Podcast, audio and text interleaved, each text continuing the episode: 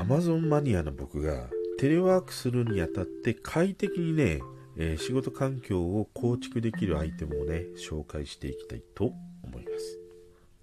す。4月10日金曜日、今日も話していきたいと思います。こんにちは。昨日ね、まあちょっと友人と話をしていて、テレワークになって、とにかくね、肩は凝るし、腰は痛くなるし、目は見えなくなるし、頭ははげるし、地になるし、太るし、ね、彼女もできないしね、飯も食えないし、ね、もういいこと全くねえよっていう話で、まあ盛り上がったんだけど、確かにさ、テレワークになって仕事環境が家にある人って、なかなかまあ少ないかなっていうふうに思ったんだね。仕事部屋があるとか、仕事机があるっていう人も少ないかなと思って。で、いろいろね、あのー、その友人と話していてね、アドバイスをしたんだけど、今日はね、そんなそのテレワークするにあたって、Amazon の中から、まあとにかくもう俺 Amazon 大好きだからさ、Amazon 大好きな俺が、えー、実際にね、今まで使ってきたものとか、今現在使っているものの中からね、厳選して、テレワークするにあたって快適な、快適になるものをね、紹介していきたいと思います。まずね、テーブル。あの、一人暮らしの人って、ローテーブルとか座卓とかね、使っている人が多いかと思うんだけども、あれって高さ低いでしょ ?30 センチとか35センチぐらいしかないから、その状態でさ、ノートパソを置いてやると、まあ、背筋も丸まるし、ずっと下見てるような状態だから、まあ、肩も苦しいっていうことなんだよね。だから、あの、ある程度、こう、高さをね、稼げるテーブルをね、使うと、ぐっとね、快適になるっていうことで、おすすめするのが、キャンプテーブル。あの、これもリンク貼るんだけども、実際俺が使っていたキャンプテーブルで、ちょっとね、残念ながら今現在この商品お取り扱いできませんということになってんだけども、えー、これとね、近いものをちょっと探して選んでもらえたらいいなと思って、ポイントはね、高さなんだよ。俺身長175あるんだけども、まあ、床とかね、絨毯に座って、えー、するとなると、テーブルの高さがね、45センチぐらいがね、一番快適な高さだったんだよね。俺に関してはね。だから175ぐらいの人であれば、テーブルのね、座卓テーブルだね。座卓テーブルの高さが45センチあると、その上にノーパスをね、パンと置いてやる分には、まあ目線がね、ある程度自然な位置まで稼げるので、おすすめします。でね、キャンプテーブルのいいところは、そういう風に高さを稼げるっていうことと、もう一つ使わない時にコンパクトに収納できるっていうこと。あとまあ、キャンプ用だからさ、かなり雑に使えるんだよね。まあ、なんかこぼしても、さっと拭けば綺麗になるし、まあなんか熱いものをさ、置いてもまあ大丈夫だったりとかね、するっていうこともあって、えー、キャンプテーブル、まずね、おすすめしたいと思います。で、次にね、うんと、パソコンスタンド。これはあの、リビングテーブルで仕事をされている方も多いかなと思うんだけど、リビングテーブルって食事用だからやっぱりちょっと低めにできてたりするんだよね。だから、ぜひね、えー、パソコンスタンドを使ってもらいたいんだけど、Amazon で見るといっぱい出てくるんだよ、パソコンスタンド。ただね、5センチとか10センチ、15センチぐらいの高さしか稼げないものであると、あんまりね、テーブルに直置きしてんのとそんなに変わらないんだよね。だからノーパス選ぶ、あの、ノーパスのスタンド選ぶときは、ポイントはとにかく高さを稼げるものを選んだ方がいいっていうことで、これもリンクあるんだけど、今現在俺も使っているもので、えこれ最高の高さと、高さだと49センチまで高くなるんだよ。だからさっきのキャンプテーブルぐらいの高さになるんだけども、正直49センチの高さにして使った時はね、ぐらつきがひどくて全くね、使い物にならない。だからまあテーブルとか机の上に机の上に置いて、えー、そうだな、今俺が使ってるの25センチぐらいの高さにしてして使ってんだけど、25センチ、30センチぐらいであればね、かなり快適な高さ、あと安定感をね、保ったまま使えるね、えー、ノーパソスタンドです。で、あの、まあ、結局高くなった結果さ、キーボードがなんか上の方に上がってね、なんか万歳状態でキーボードやるから手が疲れるっていう人は、まあ、外付けでさ、Bluetooth とか有線のキーボードで、使うといいかなっていうふうにね、思うし、まあ、ノンパソスタンドは斜めにさ、なるから、まあ、そんなにね、25センチ、30センチぐらいの高さであれば、特にそういう外付けなくね、パソあのノーパソのキーボードをね、今まで通りに使えたりもするので、このね、リンクにあったノーパソスタンドは、高さがとにかく稼げるっていう意味では、おすすめのね、ものです。で、次はね、いや、これも最もおすすめしたいぐらいのもので、アームレスト、肘置き。あのー、まあ、ノーパソでトラックパッド使ってる人はそうか、そうでもないかもしれない、しんないんだけれども、マウスを使ってる人は、とにかくさ、テーブルとか机から肘が外に出て、肘が宙に置いた状態だと疲れるんだよね。あれがやっぱり肩こりとかの原因なので、ちゃんとその肘までね、あの保持してくれるような、えー、アームレストとか、まあ、テーブルとかでも、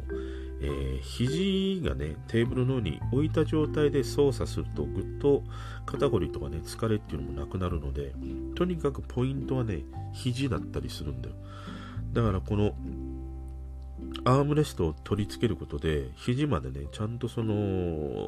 置くことができるから、もう格段にね、疲れがね、あの、変わってくる。で、なおかつこれ安いしね、1000円ぐらいのものだし、取り外しも簡単なので、まずね、最優先でね、これはね、使ってもらいたいなっていう俺はね、厳選中厳選、おすすめのもう一品だったりします。で、次はね、スマホスタンド。これは多分いろんないろいろ使われてる人いると思うんだけども、ポイントは、